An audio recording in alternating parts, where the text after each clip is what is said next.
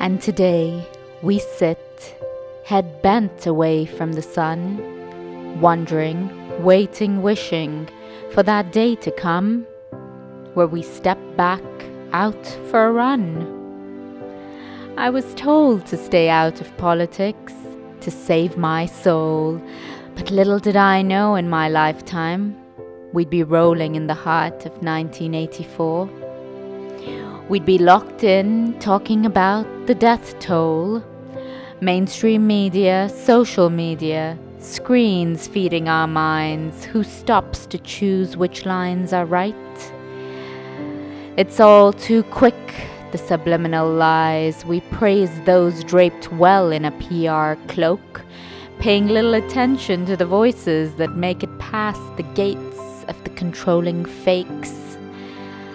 Let's stop and ask then what does it take for a nation, humanity, or situation to have people asking more questions at what's at stake?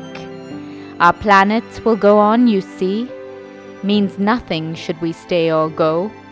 If we choose to stay and raise our voices through the kind hearted, conscious doers and beers, yeah, that's right, a balance in our time. Warriors and monks, ah, the two collide. Sacred, a union. Let's not hide.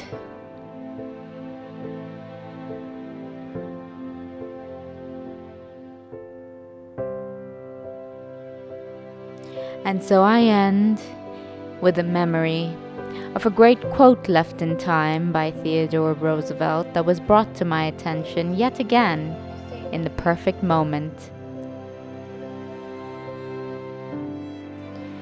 It is not the critic who counts, not the man who points out how the strong man stumbles or where the doer of deeds could have done them better.